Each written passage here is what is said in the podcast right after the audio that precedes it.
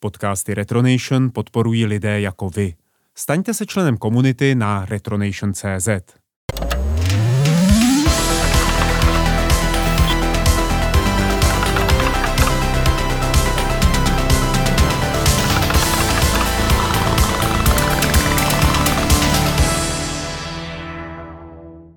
Zdravím vás, milí posluchači, vítám vás u dalšího Wolfcastu pod značkou Retronation.cz. Vítám tady i našeho hlavního hrdinu, Michala Rybku, a.k.a. Wolfa. Ahoj, Wolfe. Ahoj. Dneska máme opět velice zábavné téma, což máme vždy, ale dneska je ještě o něco zábavnější, a sice hardwareové omily a katastrofy, a.k.a. průšvihy vývojářů. Takže předpokládám, že tady bude spousta zábavných historek. A proč si vlastně tohleto téma zvolil, Michale? My jsme se posledně věnovali průšvihům z hlediska softwaru, který jsme rozebírali, jaký vznikají chyby a tak dále. A tomu hardwareu jsme se věnovali jenom okrajově, tak jsem se rozhodl na toto téma podívat. A zjistil jsem, že překvapivě mnohem rozsáhlejší v tom slova smyslu, že se dá podělat mnohem víc věcí a je to tak jako mnohonásobně bohatší. Ten software se dá relativně snadno spravit, má relativně popsatelné dimenze, ale když se pustíte do vývoje nějakého železa, nějaké skutečné věci, tak můžete narazit na strašnou spoustu problémů, který, o kterých byste pravděpodobně jako neřekli předem, že to budou problémy. A tak jsem si řekl, že se na to podíváme, ta kostra, ze které vycházím, ta fundamentální kostra je odborná práce, která se zabývala selháváním hardwareových projektů na Kickstarteru, kdy se věnovali historii těch neúspěšných projektů, které selhaly, které se nepodařilo dotáhnout a realizovat a rozebírali tam důvody jejich selhání. A to je hrozně zajímavý, protože spousta lidí si o Kickstarteru myslí, že tam je jako spousta banditů, kteří chtějí nahrabat peníze a utíct, ale v mnoha případech tak není. V mnoha případech to je o tom, že ty lidi neodhadnou problémy nebo neodhadnou míru těch problémů, na který narazejí.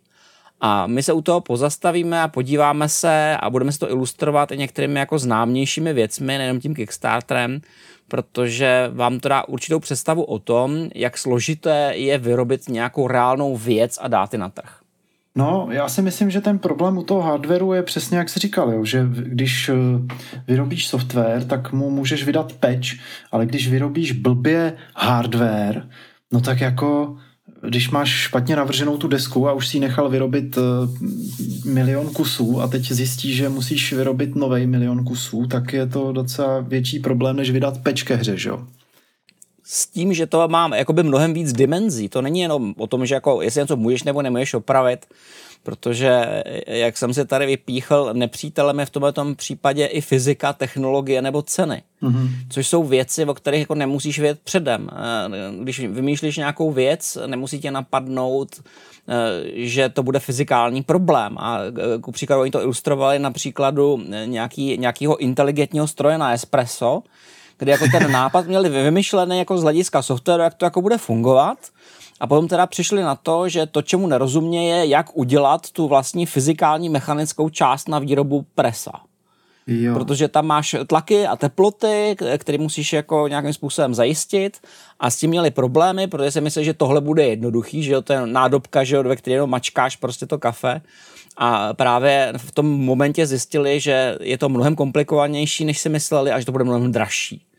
A tyhle ty věci jsou svázané, to znamená, že prostě fyzika často implikuje, že musíš té technologii udělat něco zvláštního, něco speciálního a to ti implikuje cenu.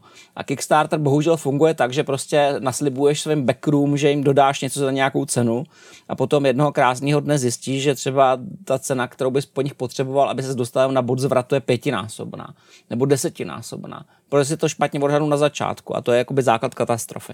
No a proto by si měl každý vyrobit nejdřív prototyp, než, eh, než jde na tu kampaň Kickstarterovou, že jo, protože to je, je, to, to, je jeden z, to, to je jedna z, jedna z myšlenek, která tam padla také, že není dobrý začínat Kickstarter Kickstarterem, ale je dobrý začínat Kickstarter nějakým prototypem, aby se jako vůbec věděl. Ale to tě samou o sobě ještě nemusí zachránit, to se ještě pozastavíme, protože to, to si vyrobíš jako prototyp. Ještě neznamená, že se to dá vyrobit sériově, nebo že se to dá snadno vyrábět No jo, jasně, to je pravda, no. To je pravda. Protože Číňané sice dokážou vyrobit eh, miliardu kusů let z čeho, ale někdy to prostě nejde. Eh, dobře, tak pojďme se teda podívat přímo už na nějaký ty příklady, jestli teda, jestli teda máme obecný úvod za sebou. Eh, já tam ve scénáři vidím Difference Engine Charlesa Babbage, ano. což je vlastně... Je zajímavé, že historie výpočetní techniky začínají fiaskem, prvním fiaskem.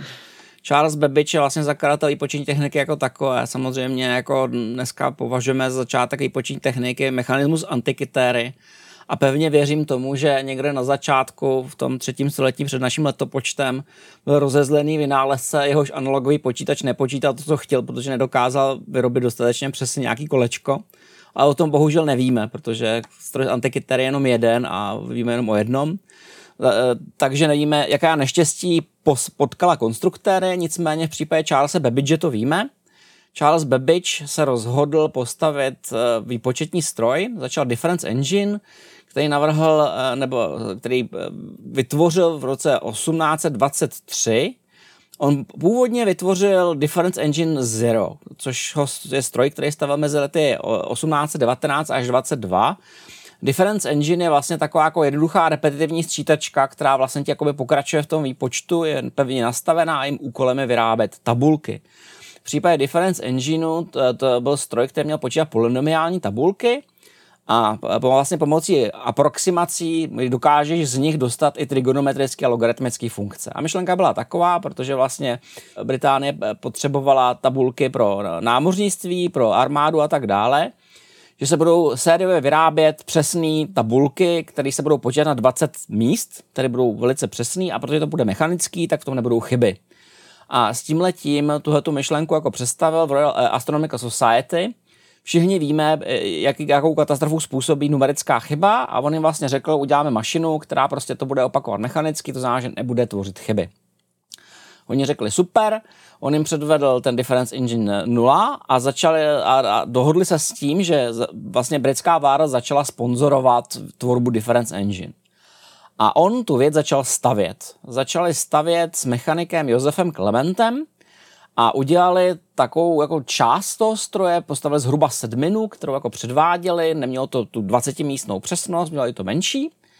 A na základě toho vlastně žádali o další dotace, ale pak narazili na ten problém, eh, který spočíval v tom, že eh, ta, ta, ta, ta kolečka se vlastně dají vyrábět s určitou precizností. Ten Josef Clemente byl schopen vyrábět přesně než normálně, vyráběl se proto nějaký specializovaný nástroje, ale e, ukázalo se, že vlastně s počtem těch elementů rostnou potíže, hlavně roste mechanický odpor toho stroje vevnitř. Protože jakoby jednotlivé individuální nepřesnosti na těch kolečkách vlastně způsobují, že se v celkovém součtu sčítají v složitosti toho stroje a roste jeho vnitřní odpor až do takové míry, že vlastně nejsi schopen tím strojem pohnout. Že se vlastně ty jako... kolečka neotočejí. Ano, ano, prostě no. ty jednotlivé chyby na nich se posčítají a vytvoří tak velký mechanický odpor, že se s nimi nedá pohnout. Hmm. Takže oni vytvářejí nějaký specializovaný nástroje a tam narazili na další problém, protože podle tehdejších zákonů si Clemens měl ty nástroje, které vyvinul nechat ty byly jeho prostě, nebyly, nebyly Babidžovi mm-hmm. a do, došlo tam k hádce prostě o, o, o peníze, no, o, o, protože Klement chtěl samozřejmě víc, Babič chtěl vyšší přesnost, on chtěl víc eh, peněz na tohleto, Babič nebyl schopen dostat z vlády a tak dále. Až se nakonec vývoj Difference Engine zastavil v roce 1833, jeden z důvodů, proč se zastavil, byl ten, že zatímco se Babbage hádal eh, s Clementem o to, jak postavit difference engine, tak ho zároveň napadlo, že by se to dalo generalizovat. Že prostě místo toho, aby měl jako mechanický mlín, který ti jako mele čísla, že by se to dalo udělat tak, že to bude programovatelný mechanický mlín. Což je hrozně zajímavý, že vlastně Babbage udělal myšlenkový krok předtím, než se mu podařilo dokončit ten předchozí stroj, takže práce zastavil v roce 1833 a začal jako orodovat o to, že chce prostě stavět něco lepšího. Ale to se jako britský vládě úplně nelíbilo, protože za prvé jako nevěděli, k čemu by jim byl počítač a za druhé zajímaly primárně tabulky a ne stavba těch strojů. Mm-hmm. Takže nakonec ten projekt byl ukončený po té, co jako spolikal 17 tisíc liber z vládních peněz, což v 19. století byl jako velký fofr, to bylo jako hodně peněz a vláda byla naštvaná, protože žádný stroj nebyl, žádný tabulky nebyl, takže z hlediska to bylo jako prom, promařeno prostě. A je hrozně zajímavý, že Difference Engine nakonec postavený byl v 90. letech 20. století, kdy, si, kdy byla vznikla funkční replika, která byla vyřazena na CNC strojích a ukázalo se, že teprve CNC stroje jsou tak přesný, že dokážou vyřezat ty kolečka tak přesně a tak uniformně, aby se z toho dal reálně sestavit ten mechanický počítač. To je se ukazuje, že jakoby bez počítačů není možné stavit mechanické počítače. já, bych, já bych se u něj na chviličku zastavil, uh, jestli můžu. Jednak jsem chtěl doplnit, že jsem se kouknul, že podle inflace, jenom čistě s inflací, by 17 tisíc liber dneska bylo uh, jenom 114 tisíc liber v úvozovkách jenom, že to je nějakých jako 30 milionů korun, Což jakoby z hlediska vlády, notabene britský vlády v 19. století nevypadá jakoby tak moc, když to teda nevyhodíš oknem, což oni udělali. Ano. Oni, oni to prostě považovali za kompletně vyhozený oknem. Oni prostě nedostali nic, že jo. Nedostali nic, prostě měli mě tam nějakou jednu sedminu, což jako nepotěšilo, protože jedna sedmina počítače není počítač Jasně. prostě. A když jako přijdeš a řekneš, jako to se nám sice nepodařilo postavit, ale něco postavíme mnohem dražšího, jako, tak to jako není úplně jako dobrá indikace, že jo, mm-hmm. prostě. No a tohle to přesně Bebič udělal. A v tom bylo jako určitý neštěstí. Mimochodem na YouTube můžete najít video právě s tím, jak ta replika funguje. Myslím, že si stavil Ellen z Microsoftu a když si tu repliku stavěl, tak jedna podmínka byla, že se to bude mazat rostlinným olejem, protože to chtěl mít doma a jeho manželka nechtěla, aby to smrdělo prostě v pokoji. Kdyby se to mazalo strojním olejem, takže to nakonec jako udělali, že se dá mazat rostlinným olejem celá ta věc, že se to jako prolejvá ten mechanismus Nicméně na, na, na konci zřejmě došlo k nějaké domácí diskuzi a on se to rozhodl jako zapůjčit, jako trvale zapůjčit muzeu, prostě Computer Science muzeu prostě. Jo, jo. Takže to tam předvádí. Musel jako, to zapůjčit. No, no, no, jako občas se ti stane, že prostě máš jako dobrý nápad, řekneš si, že to je skvělá myšlenka, že jo, a pak když to jako uvidíš v akci, tak prostě ti jako napadne, že to možná nebyla tak skvělá myšlenka tohoto mít doma a tak to dáš do muzea, můžeš si s tím jít zahrát, když chceš, že jo, prostě a všichni tě mají rádi a jsi prostě za filantropa, takže to je asi jako lepší, to prostě stavět pro muzeum, než pro, pro domácí prostředí. Navíc ono je to opravdu veliká no, věc. Já to jsem chtěl právě říct, že já jsem četl uh, v publikaci ma, moja prvá kniha o počítačoch, že to mělo snad rozměr jako poloviny fotbalového hřiště, což asi se domů nikomu nevejde. To, to, to, to se bavíme o plánech na Analytical Engine. Jo. Tenhle ten, ten Difference Engine je mnohem menší, to je, to vypadá to jako eh, jako skříňová souprava zhruba, no. Prostě hmm. jako několik skříní vedle sebe jako tvořených jako kovou konstrukcí, ve kterých jsou, ve kterých jsou vlastně sloupce s těma číslama. Ale je to jako hlučný a točíš tím klikou, že jo, prostě, jo. takže není jo. to, není to mm, jako dekorativní prvek pro tvou domácnost, pokud nejseš fanoušek steampunku. Hlučnýho pak, steampunku. Pak možná, no jo, ale prostě stejně si myslím, že i kdybys měl jako podobně posedlé přátele, tak trávit večírky tím, že budete tisknout polynomiální tabulky a budete točit klikou, asi není úplně ono. Prostě. Není to úplně nejvíc cool zábava na světě, no. Není to úplně nejvíc cool Ale... zábava. To, to, to, o čem si četl, byly právě plány na Analytical jo. Engine jo. z roku 1833, což je strašně zajímavá věc, protože Charles Babbage udělal obrovský myšlenkový krok. Ono to stavení nešlo moc rychle, takže zřejmě měl dost času jako přemýšlet. A tak si řekl, že místo toho, aby měl jakoby jednorázový stroj, který dělá furt to samý a jenom ho jako představuješ kolíčkama, tak jako osamostatnil matematickou jednotku, osamostatnil řízení, který mu říkal mlín neboli mil, a ten už uměl věci jako cykly, uměl větvení, měl vlastní paměťovou jednotku, celý to bylo mechanický kompletně a programovatelný kartama. A díky tomu, že to mělo větvení a cykly, tak to je první Turing kompletní počítač. Mm-hmm. Turing kompletní počítač znamená, že dokáže řešit jakoukoliv úlohu pro obecný Turingův stroj a že to je vlastně generální počítač. To znamená, že na takové počítači by se dalo čistě teoreticky jako spočítat cokoliv, prostě kdyby se dostatek paměti jo. a času. Jo. Což je obrovský, obrovský krok. Bebič pravděpodobně sám jako nevěděl, jak mocnou věc udělal, to spočítal samozřejmě až Alan Turing ale tohle byla jako věc, já chápu, proč se do toho pustil, proč jako viděl ten potenciál, protože on proto začal psát programy, že, že jo, prostě eh, Lady Byron to taky zaujalo, když předváděl, když předváděl ten svůj prototyp Difference Engine, eh, Ada Lovelace mu proto napsala program a tak dále. A vše, eh, všechny jako okouzl jako tohle myšlenkou, přišlo to jako zajímavý prostě to, co dělá. Nicméně, on to začal stavět v roce 1833, ale nemá je peněz, tak eh, se mu do jeho smrti v roce 1871 eh, nepodařilo postavit ani zjednodušenou verzi. To a když, smutný. No, on to převzal jeho syn a snažil se to jako dotáhnout. Fakt jako celý život jako strávil tím, že to pokoušel dodělat. V roce 1878 to dostala do rukou Britská asociace pro pokroky ve vědě, British Association for Advancement of Science, a zachovali se přesně tak, jak to je státní organizace. To znamená přesně proti duchu toho, o čem je jejich jméno. Prostě řekli, že to je sice jako hrozně úžasný mechanicky, ale nedoporučují na tom pracovat dál. Mm-hmm. V podstatě jako doporučili zastavit pokrok. Jasně. Tak doporučili zastavit Advancement of Science. A to, co je trošku hořko, hořko-sladký, nebo těžko říct, jak to udělat. On to jako nikdy nedodělal. Vznikly jenom návrhy, vznikly modely, vznikly části, vznikly programy, ale to, co dělal, bylo dostatečně inspirativní, protože on o tom psal články všude možně. A Švýcar eh, jménem Per George Scheutz, Schauce Scheutz, možná takhle se vyslovuje. Scheutz, já, já, jo, Scheutz. Postavil v roce 1843 vlastní tabulační stroj. Je mnohonásobně jednodušší, můžete se na ně podívat na Wikipedii, jak vypadá, ale fungoval. To je strašně jako důležitý, že prostě ten Šojc prostě postavil jenom ten tabulační stroj a řekl si prostě jako nine, prostě jako nebudu pokračovat jako směrem do sci-fi, máme tady produkt. A ten se mu podařilo prodat do, do Dudley Observatory v, eh, v Americe v roce 1857 a ta hořkozlatká pilulka je, že britská vláda u něj objednala tenhle ten stroj pro své účely, který byl v roce 1859 vyroben a dodán. Mělo to půl tuny, což byl jako docela jako mazlík ve srovnání s tím, co navrhoval Babbage. Tak jsme v době pro... lokomotiv, že jo? takže to byl lehoučkej stroj. Byl to lehoučkej stroj no. a pro Babbage to pravděpodobně musela být docela hořká pilulka, teda, to že jako v podstatě on vymyslel, vymyslel koncept tabulačního stroje a britská vláda si koupila prostě od Švýcarů. Ale jak jsem říkal, britská vláda se na to dívala zcela pragmaticky jim šlo o, o tabulky pro, pro, pro námořníky, že jo, pro vojáky mm-hmm. a tak dále a je jako nezajímalo jako spaní peněz jako do tohoto. No, v té době, v té době v tom 19. století se hodně mělo za to, že vynálezci jsou soukromý sektor.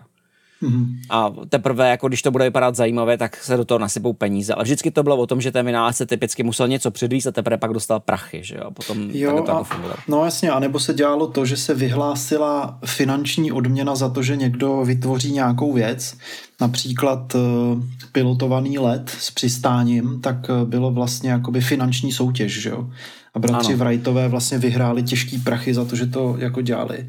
A takhle For je prostě... v tom, že samozřejmě ty soutěže mají tu vlastnost, že jako, že někdy nevíš, jak, kolik do toho vlastně speš no. nákladů. No. Že? Prostě já jsem koukal právě na finanční soutěže, teď se navrhovali i příkladu pro bombardéry B-17, když se bombardér B-17, tak na tom Boeing mám zkrachoval, protože hmm. prostě ta první várka, kterou vyrobili, ta, ta selhala, vypadly ze soutěže kompletně a nebejt toho, že armáda podržela a dala jim prostě bakšiš prostě za, za ty jak prototypy, za tu jejich práci, tak by to asi nepřežila ta firma. Mm-hmm.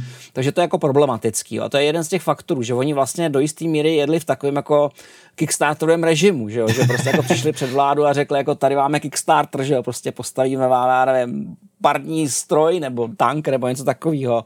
Ale to buď to šla nebo nešla. Ale ten Babičův příklad skvěle ilustruje ty základní problémy, jo? že prostě on, on byl jako někdo, kdo rozjede projekt na Kickstarteru, dostane prachy a pak ho napadne, že udělá něco lepšího. Aniž by dodělal to původní, takže vlastně těm backroom jako nic nedodá a chtěl se po nich další peníze, že jo. A oni, oni jsou jenom naštvaný. Takže ten Babidžův případ jakoby není unikátní, on Aha. je jenom první v tom, jo. co se mu stalo. No a já teda ještě než přejdeme dál, tak já bych chtěl ještě se zastavit, eh, zmínit dvě věci ohledně toho Difference Engine. Eh, obě dvě se týkají určitý jako poetičnosti. Jo. Jednak eh, teda, že existuje skvělá knížka od Bruce Sterlinga, která se jmenuje Difference Engine a která podle mě trošičku, nebo měla asi dost zásadní vliv na právě steampunk, protože to je nějaká, mm, že on je známý cyberpunkový autor, napsal i Schismatrix s Williamem Gibsonem mm-hmm. a tady ten Difference Engine je vlastně o alternativní historii, kde se do průmyslové revoluce zamotají ještě tady ty analytical engines, že právě oni vytvoří analytical engines a úspěšně ho používají na vlastně tu, v té průmyslové revoluci a tím pádem ta průmyslová revoluce je daleko jakoby drastičtější vůči obyčejným lidem a popisuje to tam nějaký jako revoluční vzplanutí jako nějakých luditů a anarchistů. Ono a tam, tak. je, tam je to již velká otázka, do jaký míry by to jako bylo replikovatelný, jo? protože vlastně, když se na to díváš, tak jako obrovský problém to je, že všechno vyrábělo ručně. Že vlastně každá ta mašina v té době se vyráběla jako orloj v podstatě. no tak a... to, to samozřejmě v té fikci hravě vyřešíš, protože řekneš, že to možný je. Že to, že to možný je samozřejmě, jo, ale jako ve skutečnosti je vysoce pravděpodobný, že by vlastně stavba takového strojů byla vysoce specializovaná, dělali by se na míru, trvalo by to roky a roky, než by je prostě postavili. A bylo by to jako vysoce závisí na nějakým extrémně přesným průmyslu, Aha. protože co budeme povídat, jako i hodně složitý švýcarský hodinky jsou prostě jenom ořezávátko ve srovnání Jasně. s takovouhle věcí. Největší problém, který bylo u těch mechanických počítačů, nebylo jakoby vyrobit to jedno kolečko super přesně, ale vyrobit jich tisíce, aby byly úplně zaměnitelný, aby byly úplně dokonalý. A to je gigantický problém. Jo, protože jako jedny hodinky rozchodíš prostě s nějakou mechanickou vadou, prostě, ale v okamžiku, kdy potřebuješ jako tisíce takovýchhle dílů, aby ti nikde nevznikal žádný odpor v tom stroji, prostě, tak to je jako mimořádně těžké. No ale ještě jsem chtěl říct druhou věc, a to je vlastně to, že se to jmenuje engine, jo. To je hmm. strašně zajímavý, protože uh, jednak teda Jednak teda, jak už jsem říkal, nebo mil, mlín, jo. Ano. My se vlastně pohybujeme v době lokomotiv. Lokomotiva se taky řekne engine, takže ano. vlastně to asi pracovalo s nějakým parním pohonem, že jo. A tím pádem, tím pádem je to vlastně, v angličtině to má ještě daleko zajímavější název, protože to je vlastně jakoby diferenciální lokomotiv, nebo jakoby, jo, chápeš, co se snažím říct. A pak, mi, pak ještě by mě zajímalo, jestli teda to, že se to jmenuje engine, má potom vliv na to, že dneska se grafickým jako interpretům grafických dat, který se používají uh, pro počítačové hry, se taky říká engine a jestli to není z toho. Uh, jako lingvisticky, lingvisticky nevím, jak to vzniklo, ale vím, že to používá běžně, že to je prostě označení stroje, prostě, že, že tím jako označuje, že to je uzavřený, uzavřený celek, uzavřený nějaký stroj a tím to odlišuješ od jednotlivých mechanismů. Jo. Jo, prostě jako eh, Steam Engine je tak jako pární stroj, je to jaký celek, že jo, prostě který, do kterého jako sypeš uhlí, dáváš vodu, on ti to dává jako nějaký mechanický výstup Aha. a vevnitř je to má nějakou složitost. A tohle je podobný, protože ta, to, ten, ten počítač vlastně mechanický má nějakou vnitřní složitost, točíš klikou a dáš do toho karty a on ti to vypadává na druhé straně něco. Takže ono tak jako funguje jako mlénice nebo prostě továrna nebo něco takového. Z nějakého důvodu se to, to ustanovilo. Jo. Zajímal by mě nějaký prostě lingvistický diskurs na tohleto téma. Ale... Tímhle tím jsem se opravdu řečeno nezabýval, možná by to byla docela zajímavá úloha, kdyby se na to chtěl podívat, jak na to přišel, na tu terminologii. No. Protože já to, já to osobně nevím a podle mého názoru možná tam bude nějaká spojitost s tím párním strojem, pokud vím, tak on nepředpokládal, alespoň u těch prvních, že to bude, že to bude ovládaný párním strojem, ale nedivil bych se tomu kdyby v nějak jako finální verzi, protože co si budeme povídat, jako, měl to být jako gigantický stroj mm. a je hmm. vysoce pravděpodobný, že by to jako muselo pohánět jako něco velkého. No, ale vždycky ta technologická, jakoby, uh, ta se vždycky žiješ v nějaké době, v které je nějaká dominantní technologie. Jo? Dneska jsou to počítače, v té době to byly ty parní stroje. A to ti dává nějaký, uh, řekněme, psychick, psychologický nebo myšlenkový rámec, jak ty uvažuješ vůbec o světě. Jo, hezky je to Případně vidět. Babbage víme, že on vycházel z mechanické kalkulače, jako byla Pascalina. Jo. Eh, v té době ještě samozřejmě nebyl známý stroj z Antikytéry, ten byl objevený až na, na počátku 20. století, takže tu neznal ale v té době byly známí orloje a byly známí paskalíny. A paskalíny mhm. byly jako, se používaly běžně prostě v Evropě. Mm-hmm. Takže on zřejmě prostě z toho vyšel a byl paskalína je sčítačka. Sčítačka bude čítačka prostě. Tam jsou takové základní věci, jako re, i reprezentace čísel, přenos řádu nahoru, dolů a tak dále. To už je tak jako bylo vyřešený prostě od Blaise Pascala. Mm-hmm. Takže on vyšel zřejmě z tohohle toho a jestli tam je nějaká spojitost jako s, s parním strojem nebo ne, to nevím protože to, to, to v, podstatě, v podstatě došlo jako ke koevoluci těch, těch dvou věcí, mm-hmm. seděli vedle sebe. Ale myslím si, že pro Babbage byla důležitější ta matematická výpoční struktura. Jasně. Uh, pojďme dál. Pojďme se podívat na to, proč uh, vlastně ty příčiny, na nějaký ty příčiny toho selhávání projektu, tak, jaký, jaký, tak, jaký máme nějaký se... typy a množiny těle těch uh, průšvihů. Teďka se dostáváme vlastně k těm důvodům, proč hardwareové projekty selhávají. Překvapivě je to, že 50% problémů je v počátečním návrhu, v samotném návrhu se říká. A těch příčin může být celá řada. Eh, souvisí, souvisí to s tím, že vlastně ty, když uděláš chybu na začátku a nevšimneš si, tak vlastně cena za její opravu neustále roste. Mm-hmm. V okamžiku, kdy odhalíš tu chybu až úplně na konci, tak může být neopravitelná, v podstatě cena za jejich opravu může být nekonečná. Tak bys měl co nejvíc chyb eh, vychytit ve fázi prototypování. A právě to se zmiňoval, dělat prototyp dřív, než někam s tím jdu, to je základ. Jako. Jasně. To je základ a doporučuje se obecně nejenom brzké prototypování, nejenom brzo udělat ten prototyp, ale taky časté prototypování. To znamená, mm-hmm. že děláš iterace. Když se třeba vyvíjel Amiga, tak, po, eh, tak v rámci projektu Lorraine eh, existuje do dneška, do dneška zachování ty vývojové desky, kde se vlastně jako funkce těch čipů simulovaly obrovskýma deskama, na kterých byly jako složitý obvody, které jako reprezentovaly to, co se bude zmenšovat. A oni tím zapojením dokazovali, že to je funkční, že to tak jako může být. A teprve potom se dělala litografie a pak se dělaly čipy. Kdyby se jako se namaloval čip, vyrobil litografii, pak ho dostal do ruky a si tam udělal chybu, tak to bylo hodně drahý. Takže je daleko důležitější brzo a často iterovat prototypy, experimentovat s nimi, protože prototypy e, jsou relativně levný vůči ostatnímu a můžeš je kdykoliv jako zahodit nebo změnit, což je strašně důležitý. Dál se doporučuje analýza konkurenčních produktů. Ono se mluví neustále o opisování, ale popravdě řečeno, jako není úplně blbý podívat se na konkurenci, když chceš navrhnout něco, co se jako dělá běžně, třeba gamepady. Je neuvěřitelný, kolik vzniklo mimořádně blbých gamepadů jenom proto, že startup, který se rozhodl, že začne vyrábět, prostě ignoroval ostatní výrobky, aby nebyly podobný. To může, mo, mohlo být motivovaný třeba snahou vyhnout se, vyhnout se podezření e, z plagiátu, vizuálního plagiátu, ale má to naprosto pragmatický důvody. Je důležitý prostě, protože lidi mají zhruba stejné ruce, že jo? takže prostě, když navrhneš nějak rozmístění tlačítek, tak to jako není náhodný, to není jako designová věc prostě. A ty firmy, které se jako řídí spíš designem než ergonomí, tak vždycky jako nakonec zjistí, že mají problém a vždycky to jako míří k nějaké uniformní ergonomii. Takže jako je dobrý podívat se na to, jak to dělají ostatní, aby se jako nevymýšlelo kolo, protože to je jako veliký problém. Hmm. A je strašně důležitý najmout si zkušený profesionály na jednotlivé části ty výroby. U startupu se prostě většinou říká, jako byli jsme dva kamarádi, že jo, měli jsme prostě nápad, že jsme to udělat. Je to hrozně super, ale v okamžiku, kdy vyrábíte reálný produkt, tak narazíte na strašnou spoustu problémů, které se týkají výroby, které se týkají eh, praktický eh, třeba tvorby cen, volby materiálů nebo certifikace. A to typicky lidi, kteří s tím začínají, neznají. Nevědějí prostě, že to, že něco nějak navrhnou, způsobí problémy v certifikaci toho produktu, takže ho nakonec třeba nebudou schopni uvíct na trh. Takže je potřeba mít prostě profesionály, kterým jako řeknou, jo, takhle to je dobře, takhle jako můžete jít. Jo.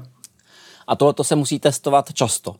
Uh, ona, i ta tvorba, tvorba uh, návrhů, jako mechanických návrhů a volba materiálu je docela problematická. Měl bys jako o tom něco vědět. Potom se u toho ještě pozastavíme, ale třeba měli jsme takové jako epizody, kdy se na konci 90. let, jako v druhé polovině 90. let, jako primární materiál pro notebooky bral plast.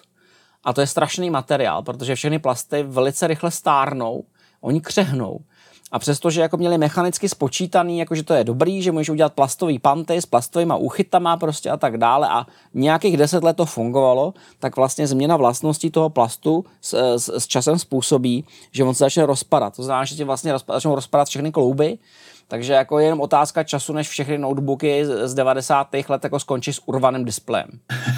To, to, tomu se jako nedá utíct. Jako. Mm-hmm. Oni v té době si prostě řekli, máme jako tak dobrý plasty, že už nepotřebujeme dělat rámy, dělat rámy je, je složitý, je to drahý, tak my ušetříme, prostě to našroubujeme do plastu. Obrovská chyba, jako mě už se rozsypalo tolik notebooků, jako který mám ve sbírce, že to je až jako smutný. Mm a nic s tím asi nenaděláme. A je to bohužel jako vidět i u jiných produktů. Nedávno jsem dostal do roky počítač, který prostě se kterým někdo praštil během transportu a tam došlo k rozlomení, rozlomení desky, na které jsou namontované komponenty prostě proto, že v 80. letech někoho napadlo, že 3 mm tlustá deska unese bez problému trafo, který má kilo. Což je asi pravda v těch 80. letech, jo, ale prostě o 30 let později ten plast skřehne a ty jeho vlastnosti se změní a pak už to neunese. A to jsou jako věci, který, o kterých bys jako měl vědět předem. A on často, často takhle jako dělá, jo, že prostě si řekneš, jo, prostě navrhujeme to na následujících prostě 10 let a dál už nás nezajímá, co se s tím stane. A to už je rozumná volba, že? Kdyby ty to teoreticky můžeš udělat líp, jo? V 70. letech se navrhovali počítače, které měly vždycky kovový rámy a tak dále. A tam, když to jako nenecháš zrezavě, tak ta jejich životnost je v podstatě neomezená. Ale mm, pak přišly 80. léta a začalo se šetřit prostě a to šetření jako má svoji cenu.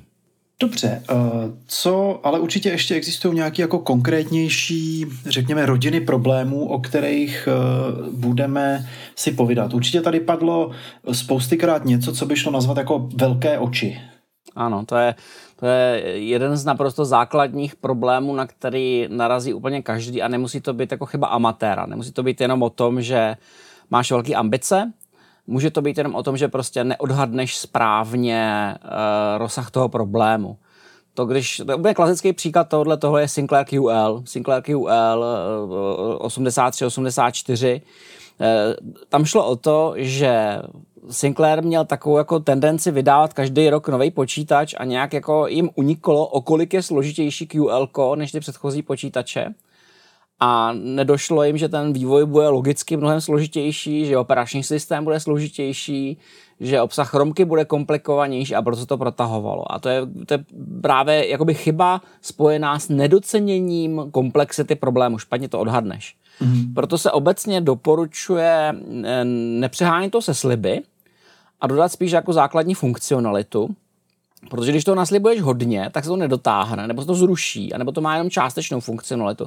Třeba ty QL se vydali s vadnou romkou, takže se k tomu dostával jako přídavnou romku, si strkal do romportu, aby to jako trochu spravil, což bylo hodně smutný ale ty, ty problémy nastávají poměrně často. Jako z těch novějších se týká třeba Steam Machine z roku 2015, kdy vlastně Steam přišel s myšlenkou, že se udělá vlastní konzoli, která eh, bude mít jejich vlastní Steam OS a vlastní kasíno s vlastním blackjackem a tak podobně, prostě aby se jako vyhnuli, aby se vyhnuli nad vládě Microsoftu. A vymysleli to tak, že to bude tam konzole, bude čistě jako přes digitální distribuci, bude mít vlastní Steam controller a tak dále a tak dále a tak dále. V roce 2013 vyrobili 300 prototypů, které byly výrobně poměrně drahý, protože to vyrábělo v poměrně malém počtu. Nicméně, než se jim to podařilo celý jako vyleštit a rozjet, tak najednou prostě byl rok 2015-2016 jim se podalo, podařilo prodat méně než půl milionu konzolí, s tím, že komentátoři říkali, že to je prostě dead on arrival, prostě přišlo to pozdě a ten výkon je dostačující. Mm-hmm. Protože lidem ze Steamu zjevně nedošlo, že jedna věc je naplánovat si vlastní uzavřenou architekturu a druhá věc je dělat takoby specializovaný PC, který koexistuje vedle normálních PC, který si lidi kupují z těch high-endových komponent pořád. Mm. Nedošlo jim, že uh, Steam OS jako je sice pěkná věc, ale tím, že si neudrží exkluzivitu, tak stejně vývojáři budou muset dělat věci pro Windows, takže jim ten problém jako vůbec nezjednoduší. Jako naopak je to mnohem složitější. A celkově to byla prostě jako palba kompletně mimo. A dneska se o tom, jako, o tom, o tom vůbec nemluví. Ten plán sice vypadal dobře, ale byl jako příliš hnaný jako představou, že si vytvoří vlastní paralelní ekosystém, což je mnohonásobně složitější problém, že? protože potřebuješ mít takovou na to obrovské množství peněz, můžeš mít exkluzivní díly, prostě ty výrobci softwaru ti musí udělat něco, abys měl důvod koupit tu věc, prostě, prostě když počít, nějaký počítač už máš, tak proč bys kupoval, že k tomu další, prostě to nedává hmm. žádný smysl, prostě. To je lepší si vylepšit ten tvůj vlastní.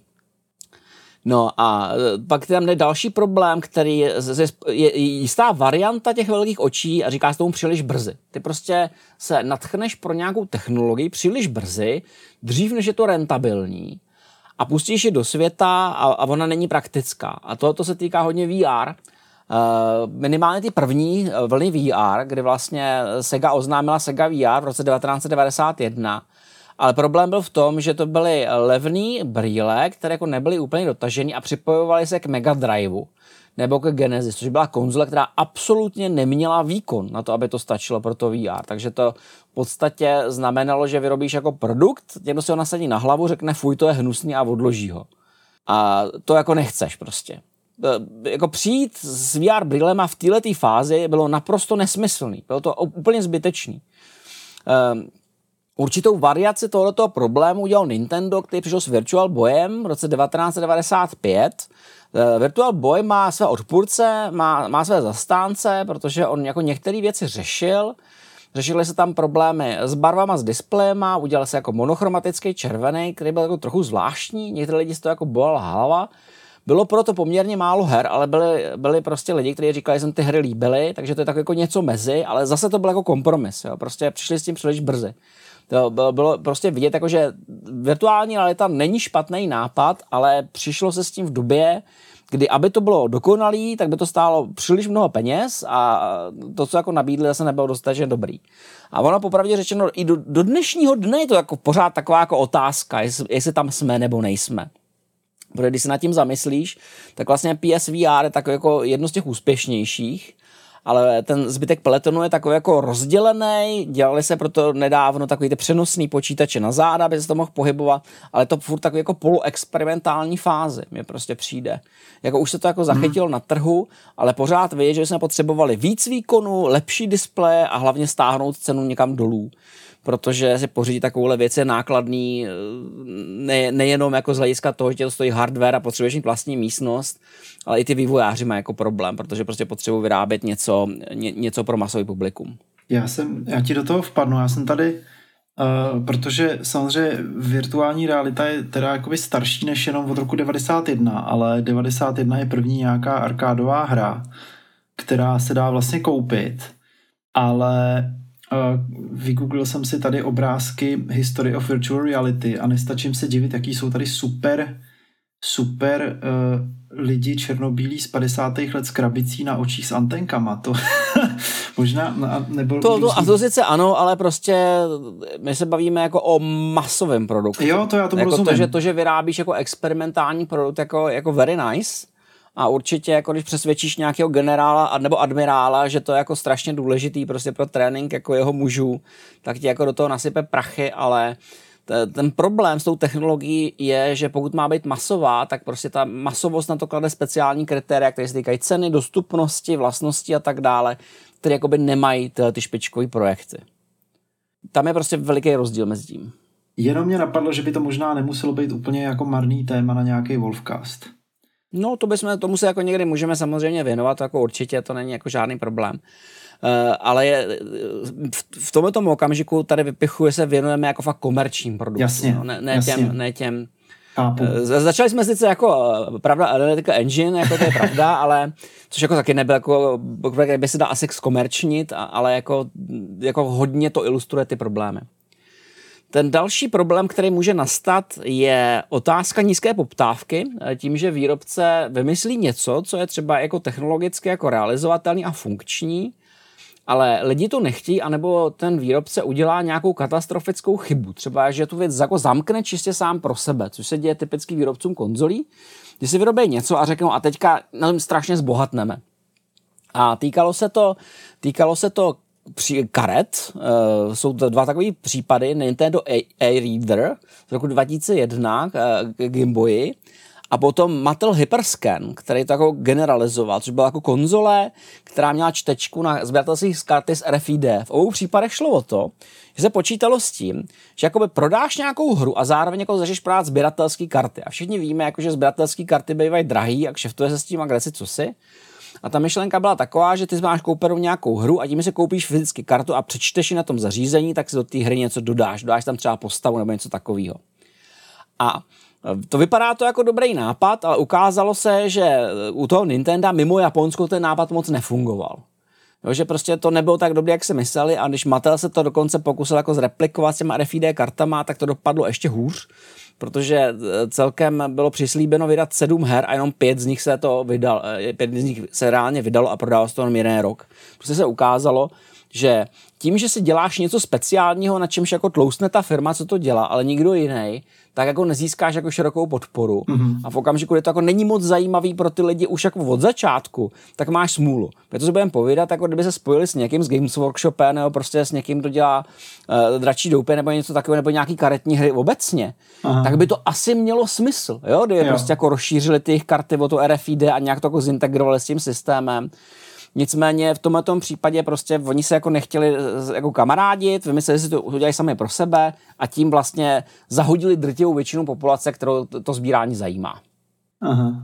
Jako celá, celá ta myšlenka prostě jako rozšíření něčeho do reality eh, funguje v podstatě jenom u Nintendo, kde máš takové ty figurky, že jo, Amiibo prostě a tak dále. Ale oni jsou jediný, kterým to jako funguje a to díky tomu, že mají velice silný brandy a že jsou schopni jako dělat eh, věci, které mají jako sběratelský charakter, ale prakticky u nikoho jiného to nefunguje. A je velmi nepravděpodobné, že by to u někoho fungovat mohlo. Uh, obecně jsem si tady vypíchl bod uh, chybějící strategie či soudnost. spousta, spousta jako firm je schopná přijít s, nějakou, s nějakým nápadem, který je třeba funkční a hardware je dobrý a podaří se ho dotáhnout a reálně se ho prodávat, ale nezvládnou časování nebo konkurují sami sobě nebo udělají to zařízení v nesmyslné podobě. A úplně klasický příklad je Sega 32X z roku 1994, což byl takový jako mini záchod, který se zapíchl do svý Sega Genesis a získal si z toho jako novou konzoli prostě. Tak za prvé to vypadalo úplně příšerně ta věc. Kde se jako strkal jako do cartridgeového slotu prostě ten modul a do něj se strkal jeho vlastní hry. A za druhý si vlastně vytvořil konkurenci sama sobě, protože najednou jako ty lidi, kteří vyvíjeli hry, měli, že jo, buď to holou Genesis, nebo tu 32X, anebo si připravili na další generaci, eh, což byl Dreamcast. Prostě oni si vyrobili něco, co mělo jakoby zvýšit, zvýšit a spevnit jejich pozici na trhu, ale oni naopak rozrušili tím, že prostě přidali víc platform, protože když si jako koupíš drahý zařízení, pro které nejsou žádné hry, tak nebudeš moc spokojený s tou firmou. Že? Takže jako je daleko logičtější jít tím cyklem, kterým jdou dnešní výrobci konzolí, to znamená, že vydají konzoli, pak její light verzi, pak nějakou novou konzoli, pak její light verzi a tak dále, takhle pokračují dál a dál. A je to jakoby čitelný a když si tu konzoli jednou koupil, tak už si kupuješ jenom hry, což je dobrý pro toho hráče a je to dobrý pro ty vývojáře. Tohle, co zkusila Sega, bylo teoreticky dobrý jenom pro ně a to jenom teoreticky. A nakonec se ukázalo, že konkurují sami sobě a nikoli konkurenci. Prostě nevypálili konkurenci rybník, protože eh, to, to rozšíření vlastně nebylo k ničemu pro někoho, kdo už tu konzoli neměl. A v okamžiku, kdy se rozhoduje, že koupím si no, no, novou konzoli prostě třeba od Sony, to novou PlayStation, o které všichni mluví, a nebo si koupím starou Segu a pro ně rozšíření, tak tady prostě jako vidíš to zlhání soudnosti. No jasně. Další věc je, objevuje se velmi často, problémy s ergonomí. Hrozně to týká ovladačů, je neuvěřitelný. Já jsem si vypíchnul několik Um, i, i, i Ouya měla velký problém s tím, že měla mizerně navržený ovladač, protože byl jako navržený prostě jako nějakým umělcem.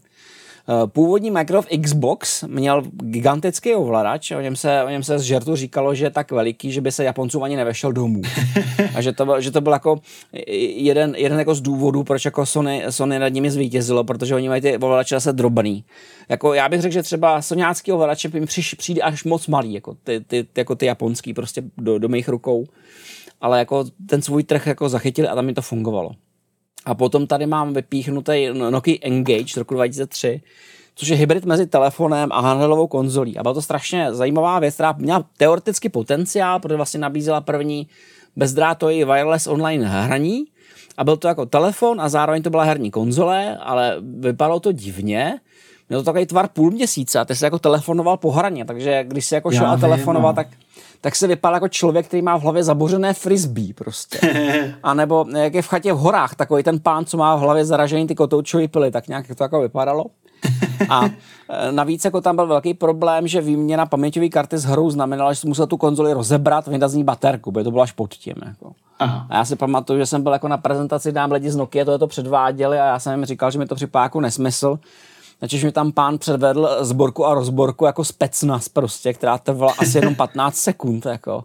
A pak, pak, pak mi řekl, že pokud patří mezi ty, kteří chtějí vyměňovat paměťové karty často, tak jsem nepochybně pirát prostě.